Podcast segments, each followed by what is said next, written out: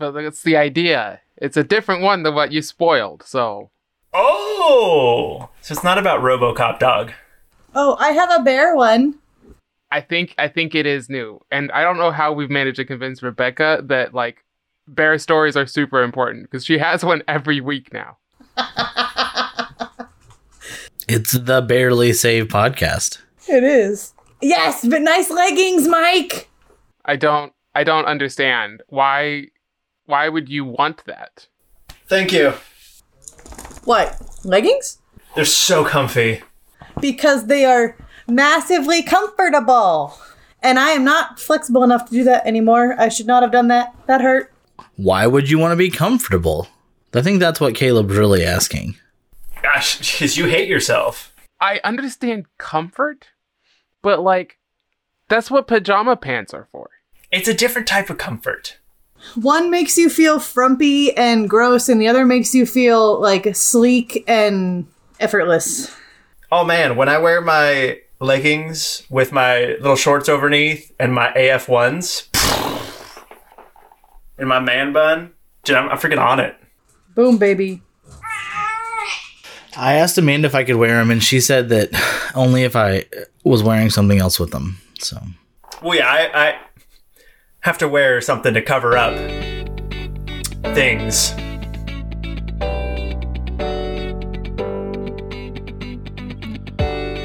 Welcome to the Barely Saved podcast, where we have the discussions real Christians don't have. Here's your hosts. I'm Rebecca. I'm Caleb.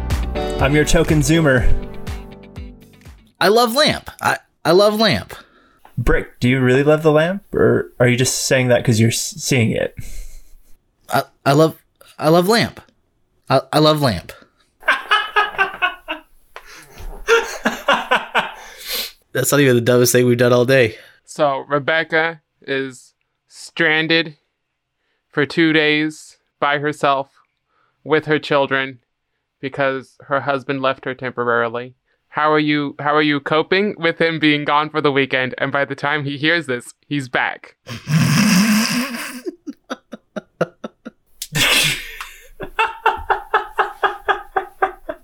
Um, it went pretty well last night. We uh, slept for eight hours last night, so um, I gotta. Oh shoot! I said her name. The baby slept for eight hours last night, so that was very helpful. Um, and the the worst part is like getting the baby, having to get her up and putting her into the car seat just to take the six year old to school. Um, and it's like it's so mean to wake up the baby and then just throw her in the car seat. Um, so we're doing okay. We're gonna go to my mom's house for dinner tonight, so I don't have to cook, um, and have a movie night, and then hopefully he'll be home by evening tomorrow. And you know, I probably won't have a chance to shower until he comes back. So that'll be that'll be a good thing when he finally comes home. So yeah. I almost went with him, but uh, then we realized that being stuck in a hotel room with two kids is worse than just being home and having one kid go to school and being able to have my own like house and stuff and people around me. So that's what we decided. Oh, she's waking up and very grumpy. Why did you wake the baby up? Don't wake the baby. No, she was she well she was crying in the swing, so I picked her up and now she's so she wasn't fully awake yet. She's like working on waking up and is mad about waking up. Baby Generva just wanted a spot on the podcast is all. That's real talk. She did. Ooh, Generva could be her podcast name. Generva can be her. It's true. What should the other one's podcast name be? Steve. We'll figure it out later. They can't. We can't make it up. It's gotta be. It's gotta be uh, natural. It's like Beer Dad. Or Rachel? All right. Anything else happening exciting with anybody else? My life has been boring. Same things that are always happening. Reading, writing, wrote an annual report for a church business meeting on Sunday. You know, nothing of note. Is there anything worse than writing the annual report? Because here's the thing. Listen, listen up, people at the podcast who aren't ministers. Nothing changed. The exact same thing I wrote last year probably applies this year. I disagree in light of a pandemic. Okay, No, I'm just gonna rewrite the same thing. Matt, I hear you, except that You're wrong. I didn't have an annual report to copy off of from last year See, that's even worse. because they've not had somebody as a children's pastor here. So there was no report to copy off of. And I started in May. And there's a global pandemic. And we did events that have never been done before. I hope that I never. Pandemic, Have to do that. schmandemic. I wrote my reports back before I had the baby, so that was good. Why do we do it? To update all the church people who don't pay attention throughout the year. If they're not paying attention on the week, why do they need to know at the meeting? I'm just gonna throw it out there. I have never cared. Okay, so usually that's your place where you give your statistics about things to the to the members, ha- what your average attendance is, what your at least in kids ministry, usually you have your average attendance, how many unique kids you had over the course of the year. But why? To brag and or be depressed about the size. So listen, listen, listen, listen. Here we go. I'm gonna get real close here. Wait, hold on. No, wait, wait, wait, wait, Matt. Before you go there, to justify my salary, Okay, your salary of. um, So here, listen, listen, pastors of the world. Listen, listen carefully. Here's here's what I'm proposing for you all. Let's stop doing this. Like honestly, if it just wasn't written down, would anyone notice? I'm going to say they wouldn't. And if they did, just tell them what happened. So I I am here pleading with you pastors who are listening to stop the annual report. Thank you. That is all. do you guys have anything to report? Anything that's happened, Matt or Mike? I cleaned my office. I made some bomb roast in my Dutch oven. Mike, I'm gonna say that you over you overuse the word bomb. Uh, probably. All right. I I'm just gonna hate on your generation though. You overused the word epic and have ruined it for my generation though. So Well, you know, pr- wasn't a great word to begin with.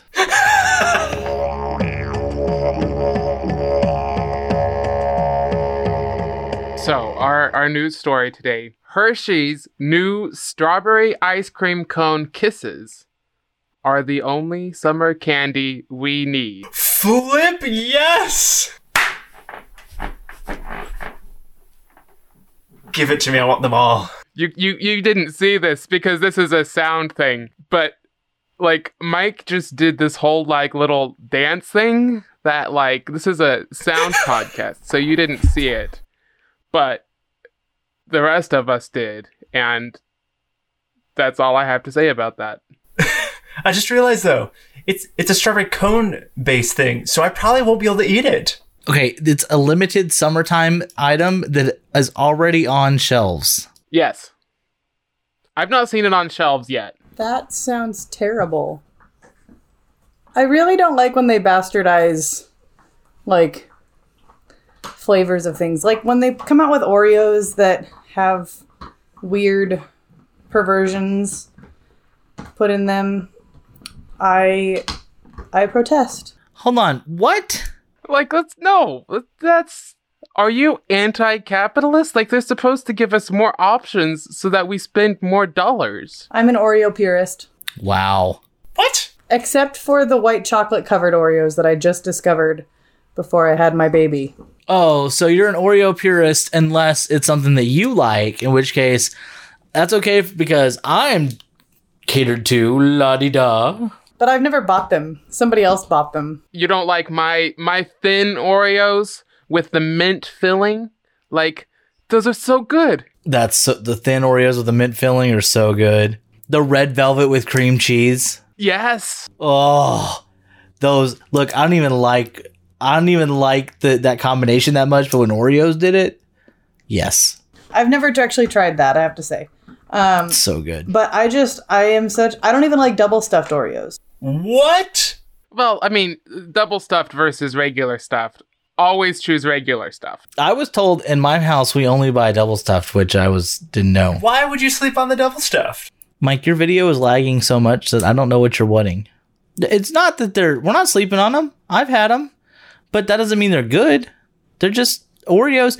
the The ratio of an Oreo is what makes it so good. They're fabulous. So originally, when Oreos were originally created, they were, they were all, like the original Oreo was the amount of filling that was double stuffed. No, it's the stuffing. And then they realized that they would not be able to double the double. So they they lessened the amount in the original Oreo and made the double stuffed Oreo. Okay, but they lessened it to the perfect amount. That's the capitalism I want to see. Oh, oh, oh, I know. I'm just saying that is capitalism 101. No! Because the double stuffed is too much. No! Mike is so far behind. This is going to be really fun. Back to the uh, Hershey's Kisses. yes. Strawberry ice cream cone kisses. Like, it's not a thing that I think that I will like. Like, I'm pretty sure that I will think that it's mediocre. Like, most strawberry ice cream is mediocre. But I will buy it when I see it in the store. Okay, but like four kisses, how how do we feel about like hugs? Um, hugs are not really safe during COVID, so that's how I feel about hugs. See, I really enjoy hugs and I don't like Hershey's with almonds. I would so much rather be kissed. I mean, kiss is also not COVID friendly, so. But I wasn't asked how I think about kisses. Screw you guys, I'm going home. All right, see ya. I was wondering. I was just about to say like sorry for the dog in the background. Because it's just a, it's the thing Chewing is, on the bone. she is very consistent in her.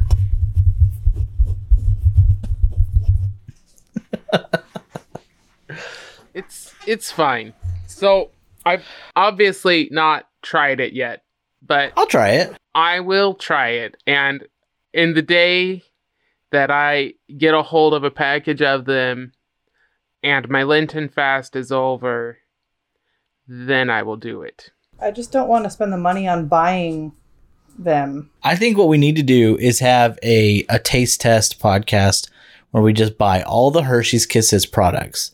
So Kisses, Hugs, Almonds, Strawberry Ice Cream, uh, Cookies and Cream, anything that I can't think of. Got to get the mint ones. The mint ones, yeah. Apparently, I have to do it with Oreos too. Oh, oh, oh, That's a separate podcast. So we're going to do the Hershey's candy that is Kisses and then go from there. I can't do Oreos. Why? gluten free. Oh, I guess that'll be just have to be Lindsay on that week. But we sh- we should we should do we should do the Hershey's Kisses Y'all love Lindsay taste more than me. testing Yes. after Easter. Mike, Mike, my yes was to your comment, just to let you know. Yeah, I, I, I figured.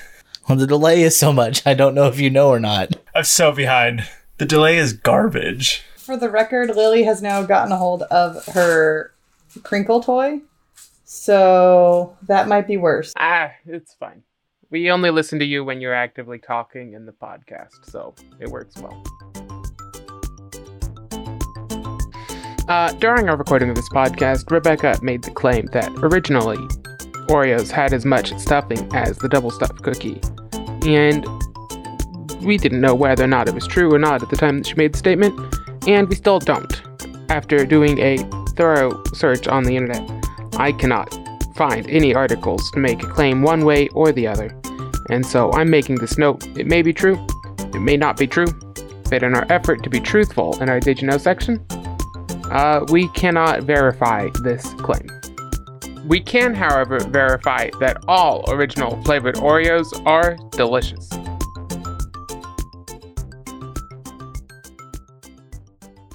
So, Matt, Yes. I think you have some things that you need to confess. Well played. So, uh, yeah, my confession this week is that I preached on confession this week and um, might have made people angry. We don't know yet. Do you guys think I'm going to make people angry? Definitely made people angry because you said that people should listen to it in the morning, and if they don't listen to it until night, that there's No, no. I said if they were listening to it at night, they need to redo their priorities. I said morning, afternoon, and evening. You can watch it in the evening, but if it's two in the morning and you're watching me preach, you have done something. You have made choices. you know you said if you're watching it at night, You need did. You said night. priorities, and I was like, but you just sent me the link, and it's eight o'clock at night. That's evening. Eight o'clock is evening. Yes. Night doesn't start.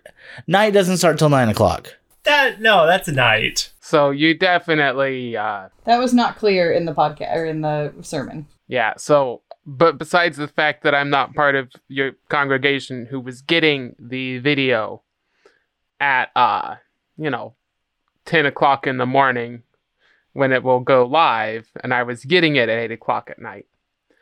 I, I think that you will still succeed in making people mad. Um, I'm assuming we can put something in the show notes so that people know what we're talking about. Yeah, I mean, it was it was a it was an interesting thought. I didn't know exactly what exact what I wanted to do when I got the passage, uh, but I talked to a couple people, and I think it just became pretty clear that the best option was to um, go scorched earth and um, and and just really call out the our lack of thinking um, about that in general. So specifically, like how we talk about corporate confession, like when you look at Daniel chapter nine, there's no indication that Daniel was a part of the sin of Israel, but Daniel specifically repents. When you look at Ezra chapter 9, there's absolutely no indication that Ezra was a part of the sin, uh, and yet Ezra repents. So, this idea that one person can repent for others is biblical.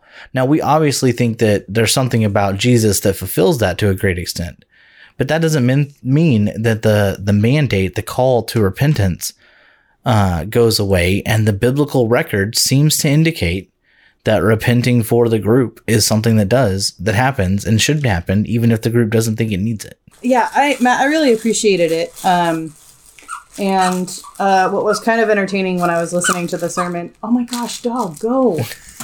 She's sorry, she's chewing on the on the toy on Like on right the baby's there, head. chilling. Yeah, on the baby's Yeah, head. it's great. Using the head as the uh, stand for. You gotta hold Yes. it still.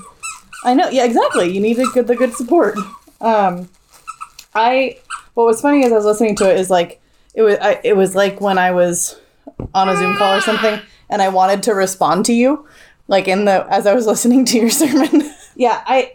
What's interesting is I think when I first came to faith, my college boyfriend that was not that is not my now husband used to read um, a book called the Hawk and the Dove, and it's a compilation of stories, but it was basically about life in a monastery. It was like Redwall, but with real humans. And these stories, and, and it and it talked about the the practice of public confession and like when the brothers messed up, they had to publicly confess and all those things. And so, um, this idea of public confession or corporate um, repentance, I think, became um, I don't know. I was introduced to it early on in in becoming a Christian, so it didn't. It doesn't seem as radical to me um, that we still need to do that. But um, what what I find interesting in our church culture is that we simultaneously hold two contradicting beliefs. Uh, well, on a lot of things. Um,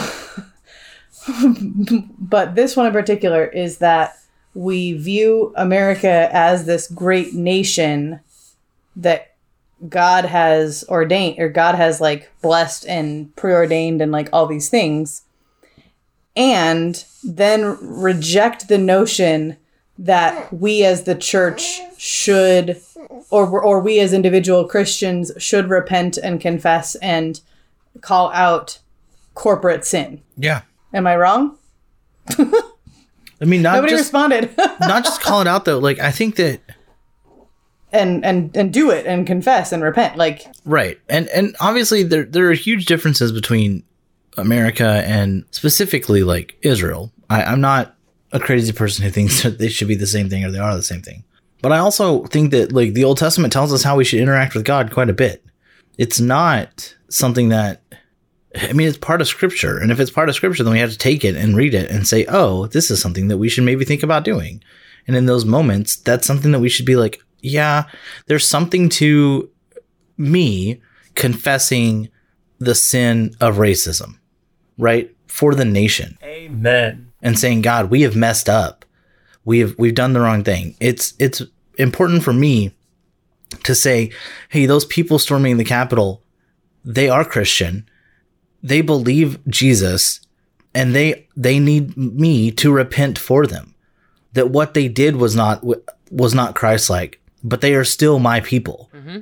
Right? It, it it's me saying again like just to dovetail off of what I said in the sermon like uh, God, we as a nation have committed so many atrocities with the sin of abortion that I'm sorry that we have built a system where people think that's the best option. Yeah. And and saying those things is a part of that corporate confession and saying like I have a part in this. That's I think what it really comes down to. Is it's it eliminates well first off, if anyone says they're without sin, they're a liar. And and I don't think I think we've talked about sin so much that we've missed what it is. And it's not just the things I do wrong, but there's a power that sin holds over the world and saying like I am a part of that. As a sinful person, I have contributed and I'm a part of racism. I have contributed and a part of nationalism, and I have contributed and a part of the sin of abortion. And that's me. And not not doing it in a self-righteous way, but doing it in a way that says, how do I make this better? Which is difficult, but I think it's really important in the in the scheme of you know it, it's important in the scheme of bringing back real Christianity to America. Yeah. I I find it interesting just in like I like I, I hear this a lot uh I don't know being more in touch with the youth or whatever. But like there's a movement of like oh the younger generation doesn't take responsibility for anything or like they don't want responsibility. But like I just see that in older generations with in regards to corporate sin and confession because it's like okay you might not have like whipped you know spe- spe- speaking on racism and institutionalized racism like that like you might not have physically held the whip but like we exist in this plane that we are part of it. And so like the like oh young people don't take any responsibility or like care about that. And then just see like the well i didn't it's not i i don't have a part of that. I won't acknowledge that or whatever. It's just an interesting dichotomy to me. Yeah. Yeah, and I think one of the things that we do really poorly in a large portion of the American church is we don't do confession of any kind. Like, forget confession on the part of other people. We don't confess our own personal sins either, right? We're we're not making a regular practice of confessing our sins one to another so that we can be healed. We're, we're not doing that. Well, and I think it goes back to I, I someone posted this on the internet the other day, and they were talking about the um Gen Z's what's the word I'm looking for? Um, not affinity, the opposite of affinity. Aversion? Yes, thank you. Aversion to accountability. And I think it just goes to this as Christians, we have weaponized truth Mhm. instead of embracing it as something that brings healing. So, for example, if you're reading Jesus and John Wayne, um, one person got called out by another person for a sexual sin in the 80s. And then that person found out the other person was committing sexual sin and called him out too. And it was like a tit for tat, like, haha, I got you, you got me, like, haha, you know, that kind of thing. That just took tit for tat to a whole new level. But it, it ceased to be about the good. Truth no longer was about what was good for everyone. Mhm. Truth became a weapon. And if truth is a weapon, then there's, I don't want to confess because you're just going to use it as a weapon against me. Yep. well and we just pray to like the god of like pride or um, the god of power and like we don't want to be accountable because if there's actually something we do wrong that we need to be held accountable for we lose whatever standing we think we have and the comfort of the lowercase g god of power that we cling to is taken away from us and we realize what we've been doing wrong all along and that's you know scary and we don't like that Yeah. So I, I mean, I, I felt like it was a really hard for preachers out there who know. There's some sermons where you're like, ah, this is just a hard one to preach. Like this is going to be difficult.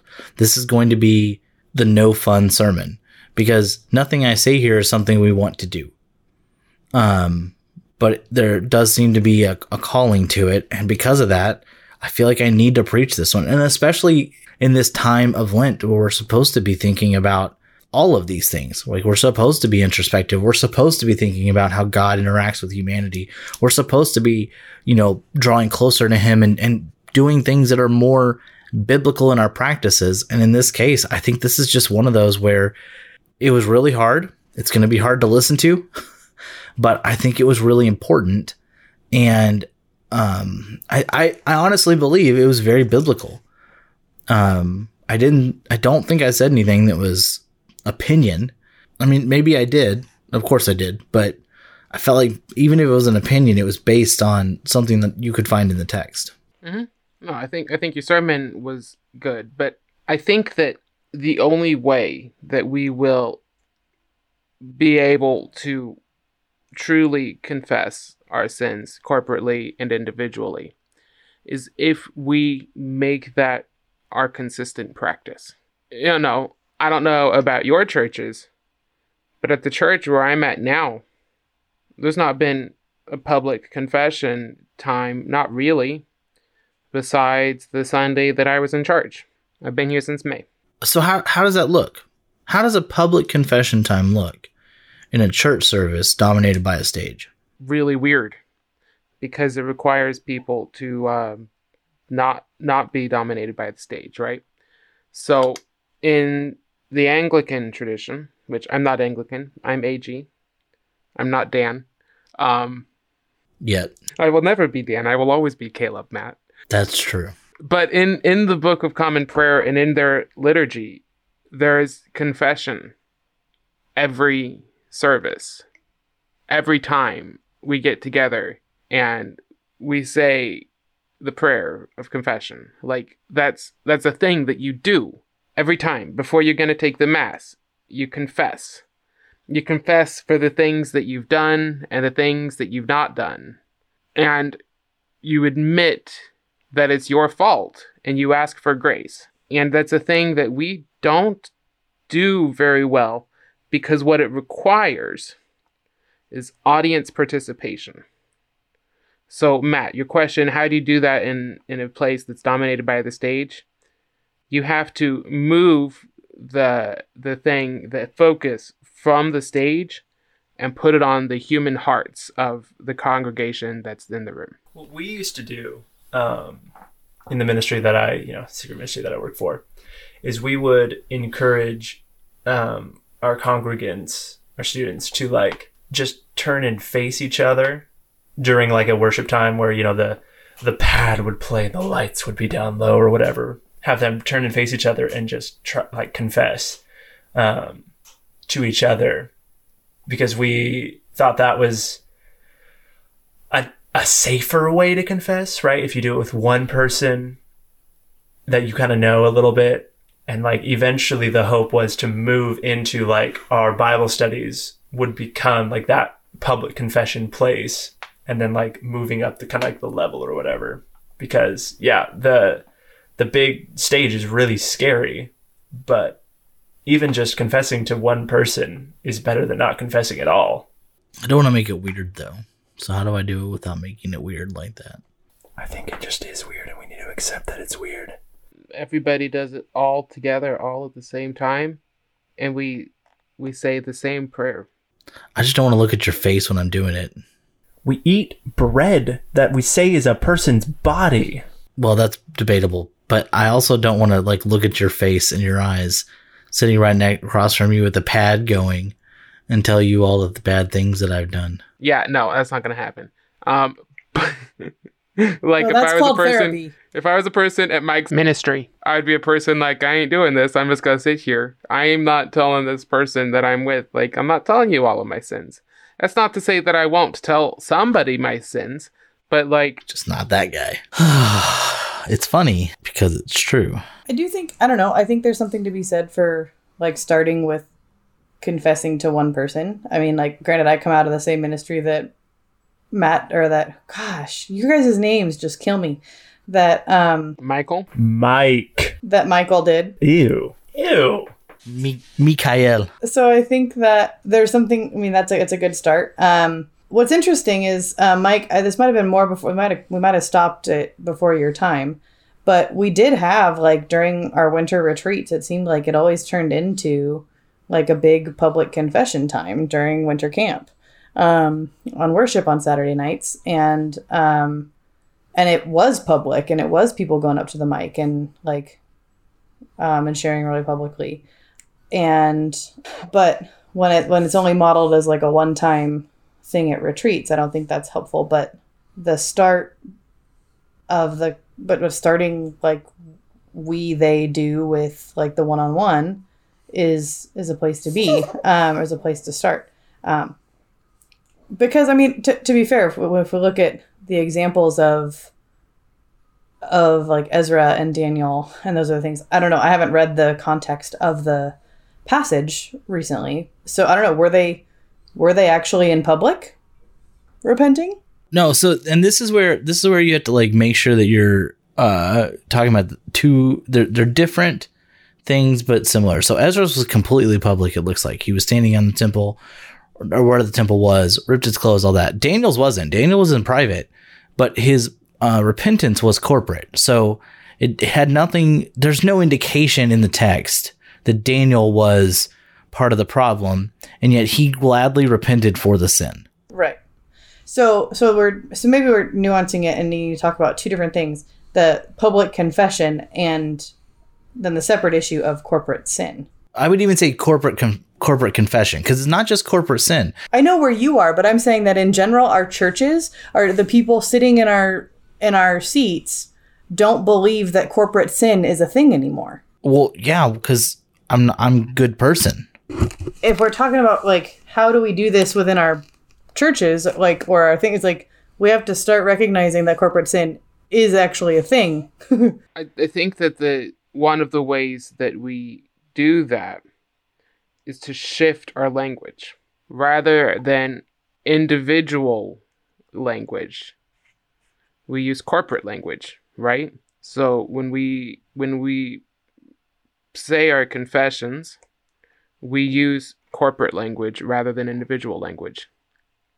Because it's really hard when we say we have left undone those things which we ought to have done, and we have not done those things which we have ought to have done. When we say that together, that's a we. yeah. That's both me and Matt. And it also inculcates to a great extent. That's a good word. You're welcome. It really exemplifies Galatians 6, right? So, Mike, you talked about like sitting and confessing the sin to someone across from you. But maybe that's not what we're supposed to do. Maybe we're all supposed to get up and repent for the sin so that no one feels left out. Because that's really awkward. Anybody who's done that and is sat in a place, especially in, in the guilt culture that we live in, much less in an honor shame culture, right? Can you imagine doing that in an honor shame culture? My goodness. Like the American South? Yeah, it'd be crazy.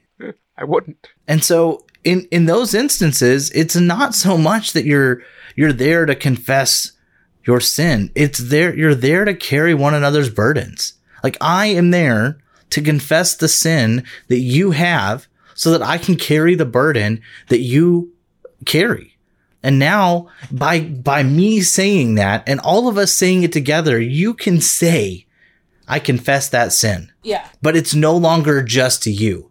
It's the person to your left, it's the person to your right. It's all of us together confessing the sin so that in that moment we're that person who needs to really confess that has the body of Christ behind him in that confession. And I think that's super powerful. And I think it, it's it's a powerful way to combat the individualistic nature of our of our churches. I've thought about coming from a liturgical church.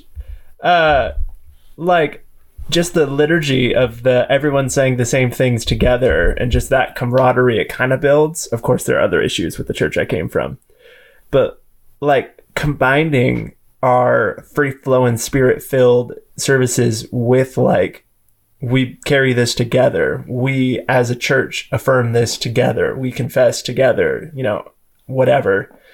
Um, like uh, like obviously we can't just like this i don't think anyway like this sunday you could just be like all right everyone we're gonna like confess our sins you know uh, uh, all at once, shout out your sin or whatever, because I feel like that could also lead to problematic things. But like just like the little incremental steps, there's so many little steps we can do to like move into that direction. I don't I don't hate the shout out your sin thing though, let's be honest. Yeah, me neither. I don't hate it either. Except my except the problem is that like only one person would do it.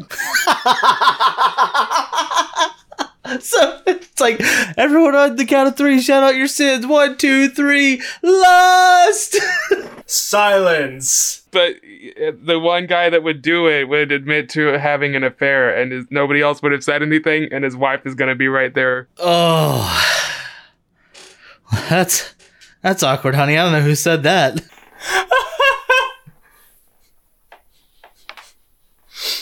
Or like the hate I feel for my children. Oh my gosh, that would be.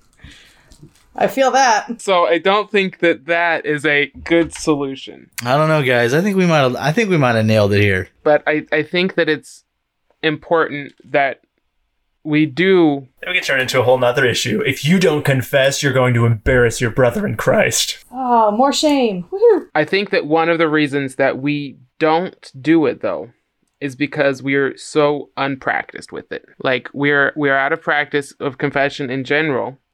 And because we've made confession and repentance an individual thing, we, we can't even relate to the idea of a corporate sin or a corporate injustice because we have forgotten that we are the body of Christ. And the sin of one person is the sin of the whole camp. Yeah, like these these aren't small things in scripture. Like corporate language corporate doing. Like when achan messed up it was not just him that was going to be punished but the whole people except the whole people repented and so only him but if the whole people don't repent it's the whole people that are going to get swallowed up by the earth and not just his family Yeah, I want to read that verse uh, in Joshua chapter 7. So Joshua uh, tears his clothes. He says, Pardon your servant, Lord. What can I say now that Israel has been routed by its enemies? And then the Lord, in verse 10, the Lord said to Joshua, Stand up. What are you doing down in your face? Verse 11, Israel has sinned. They have violated my covenant, which I commanded them to keep. They have taken some of the devoted things. They have stolen. They have lied. They have put them with their own possessions. That is why the Israelites cannot stand against their enemies. They turn their backs and run because they have been made liable to destruction. I will not be with you unless you destroy whatever among you is devoted to destruction. And yet they eventually get down to the individual, right? But they, it, it's not Achan. Ha- it doesn't say Achan has sinned. It says Israel has sinned, and we should get better at that.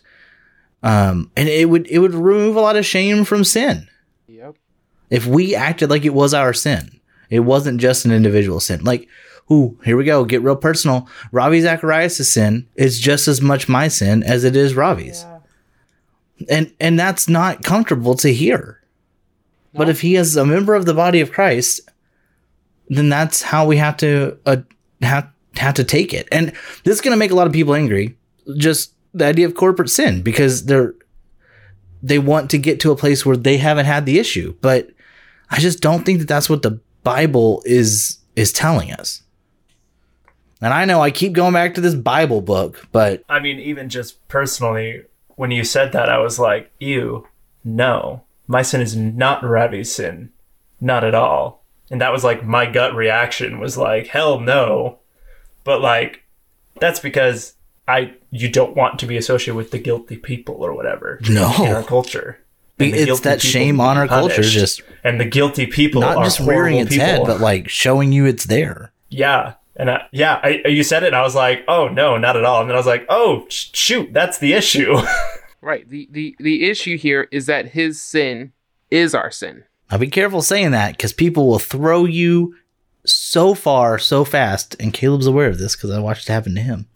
But uh, yeah, if you say that out loud, people get real upset at you. you know, I posted a tweet that Matt shared with me in a group that if you're listening to this and you know what I'm talking about, Matt sent me the link that I or the image, How dare you? But they they'll figure it out. Here comes the bus, little darling. I I think that what the what the tweet says was men really looked at Ravi, got on this app, and said stuff like "This could be me," with their whole chest, and this went on to say, you know, like call your pastor, call your therapist, the police too, probably if that's you. And I think that that statement, "This could be me," has two fundamental errors in it. It's not "This could be me." It's this is us. Mhm. The sin of Ravi is the sin of the church. And we need to not be so bold as to say, well, this could be me. Well, no, we identify with that sin. This sin is ours. And and think about how that changes the conversation. It changes the conversation from uh look what he did to like I, I understand the idea of there but therefore but the grace of God go I or all those like I get it. Um I'm, I I don't uh, but I also understand what uh Leah is saying. I believe that's her actual name. Um I mean, I, I get what she's saying as well. Like, I, I don't think that it's it's an either or. Like, yeah, like we need to. If you really think that this is something that, if you think that Ravi level stuff could happen to you, you don't need to be in ministry. Mhm. Just want to throw that out there. If if you think that it's an actual possibility, then you need to probably leave. And and I don't mean that in like a negative way. Like you can still be a Christian, you can still be in ministry things, but like to get paid to do ministry, yeah, like that. It just maybe maybe you need to take some time. And and I think people read it as her being accusative. I read it as her saying like, "Hey, take care of yourself. If you really think this is it, take care of yourself." I mean, when she said the police too, that's that's accusative. That might have been the line. Yeah. But but the church needs to understand that she is just as guilty of this as everyone else. The church created places where this could happen. Uh, and as we read uh, Jesus and John Wayne again, where Jim Bakker told Hashtag not sponsored. yet.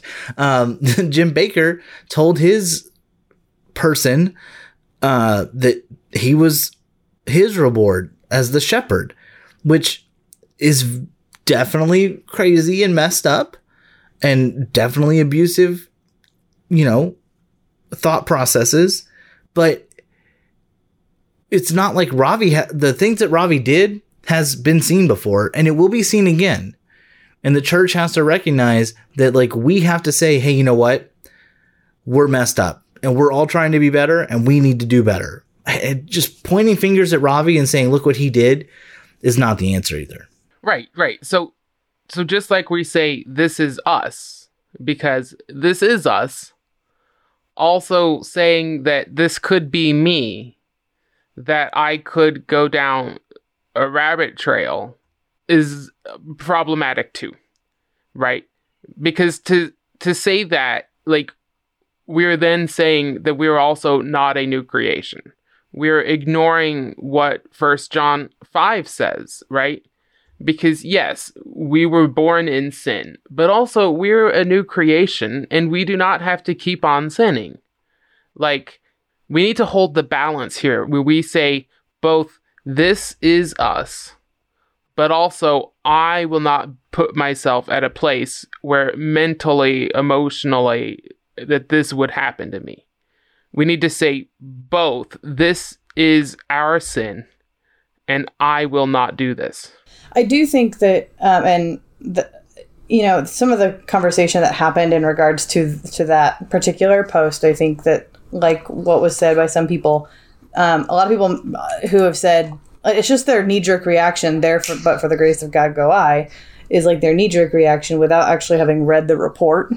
Um, or really fully understood what they were saying. They're both, they're, you know, Therefore, but the grace of God, I will have massage parlors around the world and sexually abuse the people that work there. Like, if that's what you're saying, we got a bigger problem. that's that's a big jump. It's yeah there's a there's a big difference between someone saying, I recognize the possibility that if the circumstances lined up in my life, I could be tempted to cheat on my wife or husband.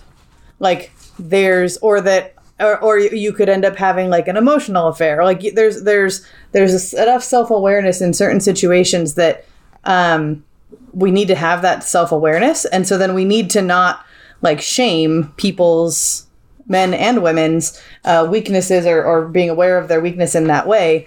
But again, that's a big jump from I recognize that given the perfect circumstances, if I don't take care of myself and take care of my marriage, X, Y, and Z, I could have an affair is a is a huge leap from that to I'm systematically grooming women to assault and call them my reward. Like that's a, that is a that that's a huge th- there's a progression there that Ravi maybe started with a an emotional affair or whatever and it and it just snowballed and went from there. But uh, but there wasn't there isn't the nuance in that tweet um, for that conversation. Well, and I find it interesting that it could be me is the phrase to like sexual affairs, but Mm-hmm. like never we never think that we can like murder someone. Right? Well, I don't know about that. Well, I I would I'll probably murder someone before I have an affair. I'm just gonna throw that out there. But like Rank the sins.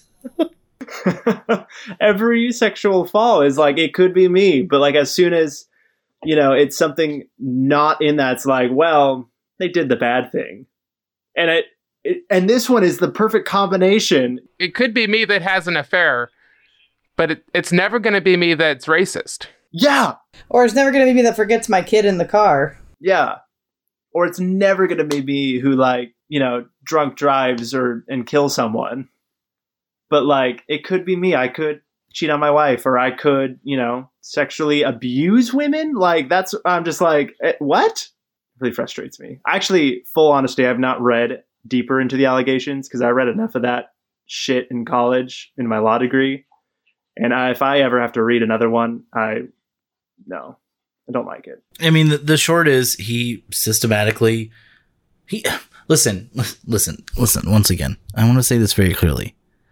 If you are a pastor that owns massage parlors, please sell them. That is sketch AF. Please sell them. Look, If if we're gonna hold to the Billy Graham rule, you shouldn't own massage parlors. Like that just seems.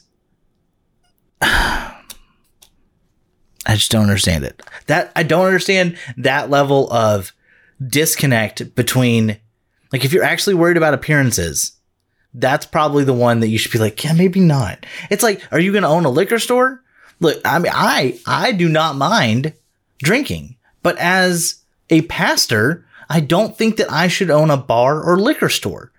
Like that's that there's there's something there that maybe I'm not saying all massage parlors, but enough of them, I'm not gonna I'm not gonna get in that. Mm-hmm. Well, and I think it's just so weird that I like I got quite a bit of flack from a couple of of my uh, male friends for going to a massage, uh, like a chiropractor massage treatment or whatever after one of my car accidents, and they were like, "Wait, it's a woman who gives you a massage?" And I'm like, "Well, it's not like she's giving me a happy ending. Like, if you go to the right one, there's quite a lot of things like in place to prevent that because you know it does toe that line. But even like the notion of a like medical chiropractor and massage joint together still was like, oh, massage parlors are kind of like weird. The the bro owned some, like ah, it it hurts. It's just not. It's just not. It was not a good look. It was a poor decision, and it turned out to not just be a bad look, but also it turned out to be a poor choice in general. And I think that's what I, I mean. I feel for the the ministry. I feel for his victims. Uh, I feel for him because I can't imagine being that that level of broken. And hiding and living with that, like Yeah, I I I want I don't even know. There's no words. You know, words fail. But yeah, it's rough. So I think that there are words, though. you can have them, but I don't. I think that the words are prayer of confession. And we need to confess our sins, both corporately and individually. And so insert somebody pulling up the Book of Common Prayer and saying the prayer of confession and or finding it online.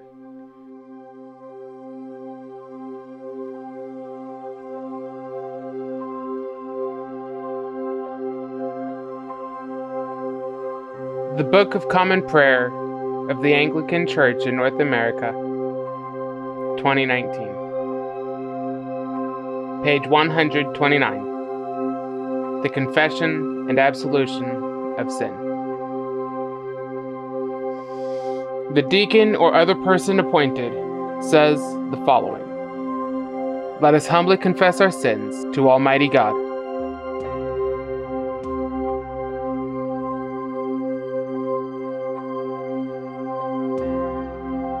The deacon and people kneel as able and pray. Most merciful God, we confess that we have sinned against you in thought, word, and deed. By what we have done and by what we have left undone. We have not loved you with our whole heart. We have not loved our neighbors as ourselves. We are truly sorry and we humbly repent. For the sake of your Son, Jesus Christ, have mercy on us and forgive us, that we may delight in your will and walk in your ways. To the glory of your name.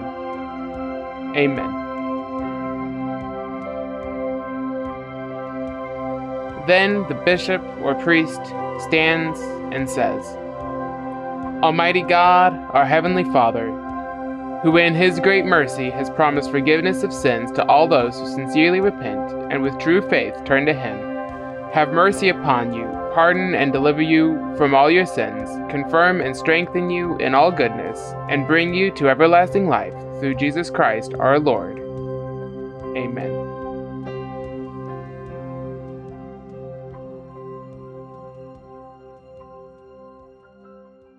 So it is now time for our Eric Metaxas tweet.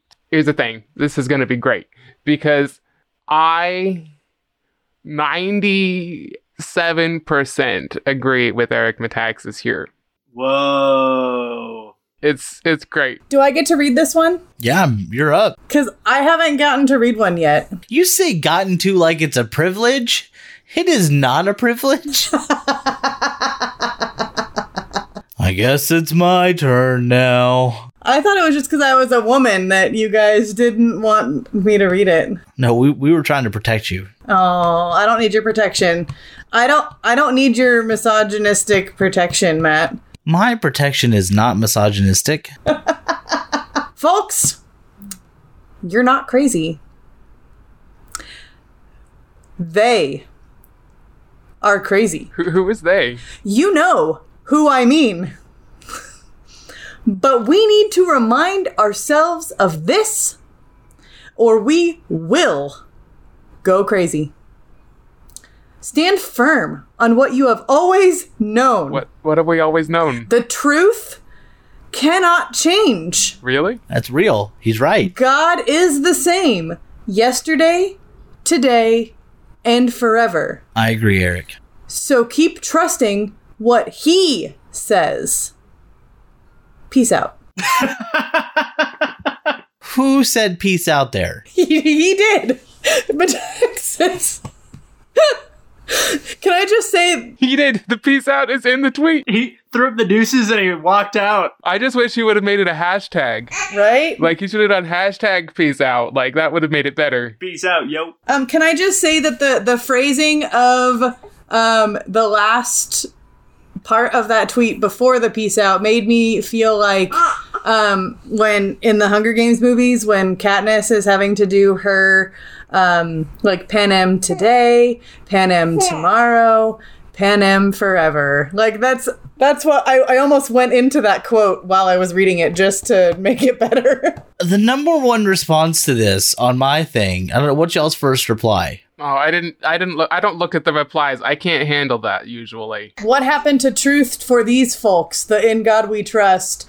Disinformation fuels a white evangelical movement. My number one is Aaron Spatz, who said, I don't know who that is, who said, word. I I have uh this is an important message and also for parents who know this world is trying to lure their children. There are some heavy foes out there, gaslighting on steroids. But God's word stands forever and ever. Jesus Christ reigns forever and ever. Did you see Caleb's face? Was that scary? So Matt, I I chose this one because I thought you would go the le- least crazy about it because he's he's just speaking truth here. There, there. The thing is, he doesn't. This, this is the most tweetiest tweet of all the tweets, um, in which Eric doesn't say a damn thing. Yeah, The, no, he didn't say anything here. You are not crazy. The white evangelical movement are crazy. he, he did. He did say some things though. He did say that if we don't remind ourselves that other people are crazy, we will go crazy. That's the thing. This is the worst subtweet I've ever seen. Right, and that's the thing. I don't know what he's tweeting about. So it's super sub without me knowing what the sub is. It's not a sub tweet. No, it's a sub tweet. He's talking about something. There, there is something that spawned they. No, I think it's about the Rand Paul trans thing. they is just they. Oh, wait, this is from. Never mind. This is from four days ago. Never mind. No, no, I do not buy it, Caleb. He, there is something he's tweeting about here. Something pissed him off. Yep. And so he's saying they're crazy. You're not crazy. They're, he's, you know what? This is like Eric Metaxas thinks that Twitter is therapy. And so he's, he's like, imagine, imagine, Caleb, if you will. I'll, I'll be Eric Metaxas. You be the therapist. Okay, here we go. I'm not crazy. They're crazy. Right? Like that's what he's doing here. He's reassuring himself. Hold on, Matt. No, no. Let's let's do the whole bit here. Let's do the whole bit. Okay, hold on. I gotta get the tweet. I gotta get the tweet. Here we go. I'm not crazy. They're crazy, right? Who who are they? You know who I mean. Okay. Um. Do do you ever think that you might be crazy? No, no, because I remind ourselves, I remind ourselves, you know, there's a problem there too, that they are crazy, so I don't go crazy. Mm, Oh. Okay. I, I try to stand firm on what I've always known. Are are you sure that like what you're standing on is like stable? Yes, because truth can't change. How? Okay. Truth truth can't change, but how do you know that what you're following is truth? Well, because I follow God, who is the same yesterday, today, and forever. So I keep trusting what He says. And He says that they're crazy. And because He says they're crazy, it means that I'm not crazy. I I, I think we're done here. Peace out. Uh, uh take take two of these and uh call me never. I mean, that's what it seems like. It seems like there's a therapy going on here that Eric Metaxas is like in somehow. Okay, but I I think that the they though, like it's a thing that we see amongst the evangelical right. They are the cancel culture mobs. They is the liberals. Conservative culture doesn't cancel. That's right. Only evil liberals cancel. No, that's accurate. That's why they is the cancel culture mobs. It's obviously not the Christians who are fighting for God. We gotta fight for our right to cancel. You you know who they is. And they has a purpose. they has. It's not gonna mean anything, so like calm down. no, see, here's where you're wrong. My outrage says I can't. Well, your outrage needs to have a meeting with the Holy Spirit. Because the Holy Spirit gives us this thing Called holy anger. called self control. And if you cannot calm your outrage down, you need to reevaluate whether or not you've given the Holy Spirit room to work in your life. I don't know. That was pretty outrageous, Caleb. Sadly, I can only afford a studio life uh, because of our current economic climate. So I don't know if the is the Holy Spirit a good roommate. All right, and with that, we should we should move on to our last section. So for our news story today, we, we had a, a, a few options. I'd like to, you know, just uh, uh, bring to the audience's attention that uh, John Boehner told uh, Ted Cruz to go f himself in an audio recording, so that's fun. Uh, we also considered talking about a very serious story. Uh, Jamal Khashoggi, the journalist that was killed in Turkey, it looks like the Saudi prince actually did uh, know about it and do it, and yet our administration didn't do anything about it. And if you don't know which administration that is, you haven't been alive for the past four years. However, all of those things might pale in comparison to the Bible Barely Saved podcast talking about the golden image of Trump, which has been rolled into CPAC, because there ain't nothing quite like a golden calf slash uh, golden image getting thrown into the fire uh, Hebrew children's story for us to talk about. So, would someone like to set the stage for the Golden Trump and talk about that for a second? okay, so you know it's it's 2021. Trump is no longer president, and yet still manages to be putting himself back in headlines less frequently, but he's there. And so, as we all know, CPAC, or maybe we don't all know, CPAC is the Conservative Political Action Conference, and it started this week in Orlando. You know, CPAC is this big thing where all of the Republicans get together and they plan their their which things they're going to care about, which things they're going to value. This is a sort of a a stage for young conservatives to be put on stage to, you know, this is the people who are going to run for Senate who we're all going to get behind, right? If we followed conservative politics from way back. We remember the Tea Party. Oh, that being was a thing. A big, big presence at CPAC, right? Yep. Is it the Patriot Party now? Mm-hmm. No, it's still the Tea Party, but maybe not for long. And so all of those things, that's CPAC. That's who started that. And and CPAC is now started off with someone wheeling in a golden statue of former President Donald J.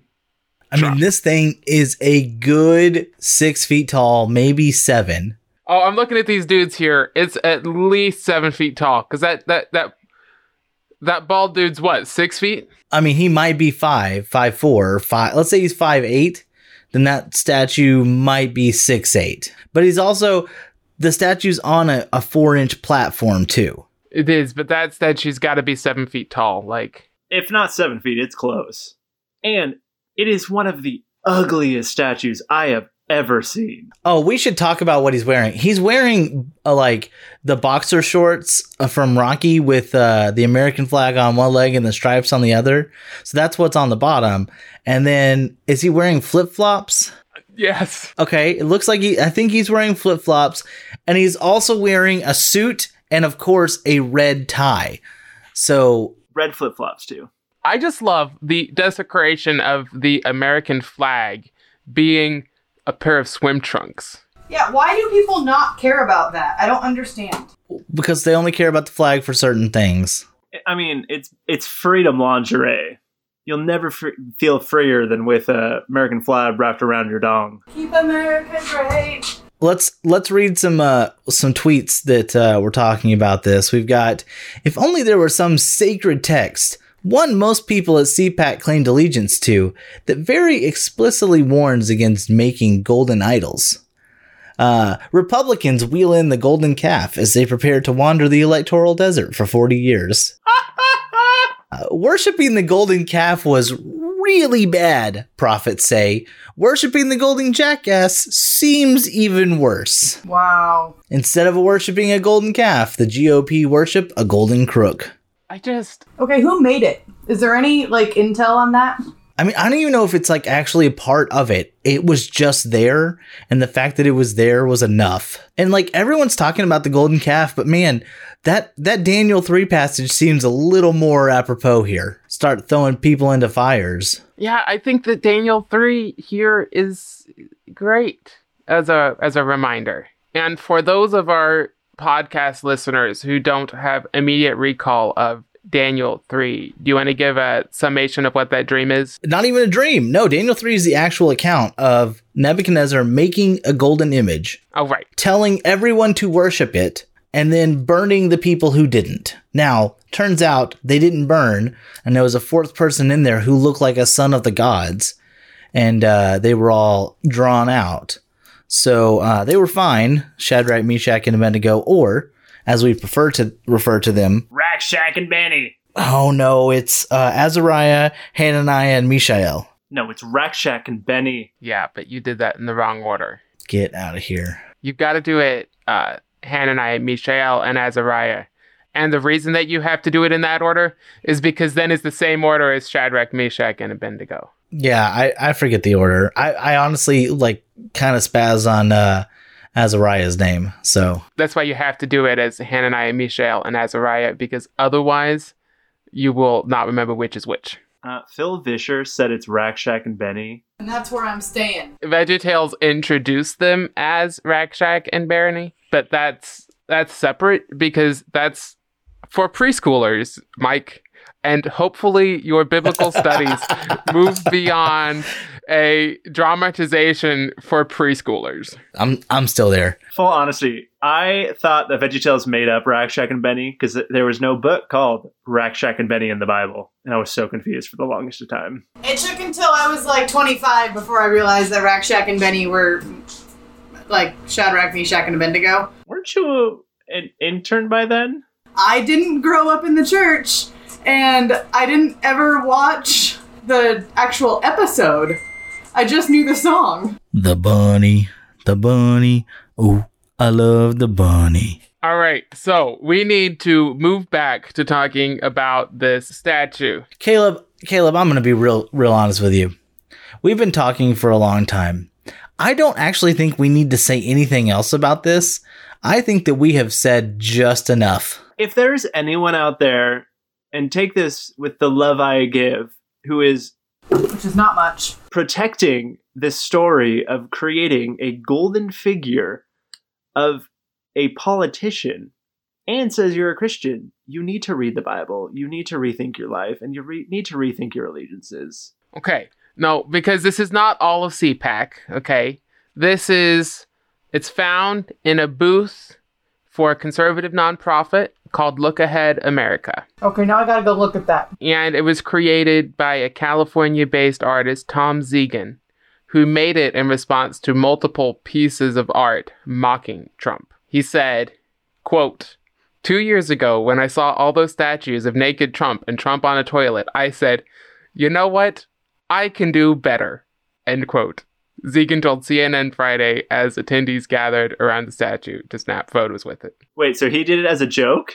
No, he did it as a response to the mocking. He, he said, It is museum quality, and that's the one I'm eventually hoping to get in the Trump library, Zegan said. It is literally priceless. And then he explains. He explains the symbolism. He explains the symbolism. So I've got to read It's okay, pa- pause. It is a response to the people making fun of Trump. This is a veneration of Trump. Yeah, yeah. This is not this is not satire. So This is not the joke. Caleb undersold this. This is him saying this is veneration. I was I was gonna do that at the end, but yes. So he he explains the symbolism. Okay, quote: the coat and tie is the fact that he's a professional. He's a businessman. Ah! The red tie symbolizes he's a Republican. Ah! The red, white, and blue is that he's a patriot. The fact that he's wearing thongs and shorts is that he's at the age where he should be retired. He should be at the beach right now. Ah! When asked if he would like for Trump to ease into retirement or run for president again in 2024, Zegan was emphatic. I would be, yes, ecstatic if he was to happen. It will happen. No. It is not a joke. Okay, the original link that showed us the picture of this golden calf said the conservative conference this weekend will mark Trump's first post presidential public appearance when the former POTUS delivers the keynote speech on Sunday. So we're going to have good fodder for next week's podcast, guys. He is expected to tell the audience that he is, quote, still in charge of the Republican Party and will be its presumptive 2024 nominee for president. How much of the GOP is still on board with Trump has been a topic of much debate. Uh, Representative Liz Cheney said that I don't believe he should be playing a role in the future of the party following the insurrection. Uh, but Representative Joe Walsh countered in an essay published Thursday that there is no Republican civil war. What's more, Senate Minority Leader Mitch McConnell also said on Thursday that he would absolutely support Trump if he became the GOP presidential nominee in 2024, despite stating on the Senate floor just weeks ago that Trump is practically and morally responsible for the provoking the events of January 6th. Mitch McConnell needs to go away. the thing is, as we've said multiple times, Mitch McConnell will not lie to you. If if he's saying if Trump is the nominee, I will support him. Now, what you're not hearing in what McConnell is saying is that McConnell will do everything in his power, and he has a lot of it, to make sure that that doesn't happen. Right. But if it happened, like he did, like he did five years ago, he'll campaign against Trump in the thing.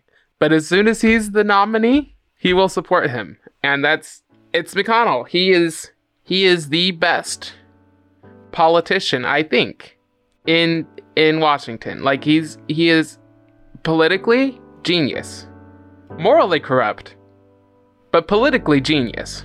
But I just I can't like I was hoping that it was satire. I was hoping somewhere that I would find that it was satire, but it's not at all satire. No, no, no, no, no, no, no, no, no, no. And this is why it's so hard to write satire. Is I, w- I was trying to write satire, but I can't be more extreme than the truth. That is kind of the problem. Like, if I was gonna say that people were worshiping Trump like, like a golden calf, I can't make a joke about that. That's happening. Well, ladies and gentlemen, as we leave you, I would like to say first that we're all sorry. I repent for all of my uh, fellow podcast hosts. Um, that's pretty much all I can say. Don't repent for me. This is America. Thank you for listening to the Barely Saved podcast. Make sure to subscribe using your favorite podcast app. You can find more episodes, links, and show notes at barelysavedpodcast.com. Go away. I don't have anything witty to say. Bye. Mike, are you gonna sign off? Are you gonna say something clever? Repent, you sandalless heathens.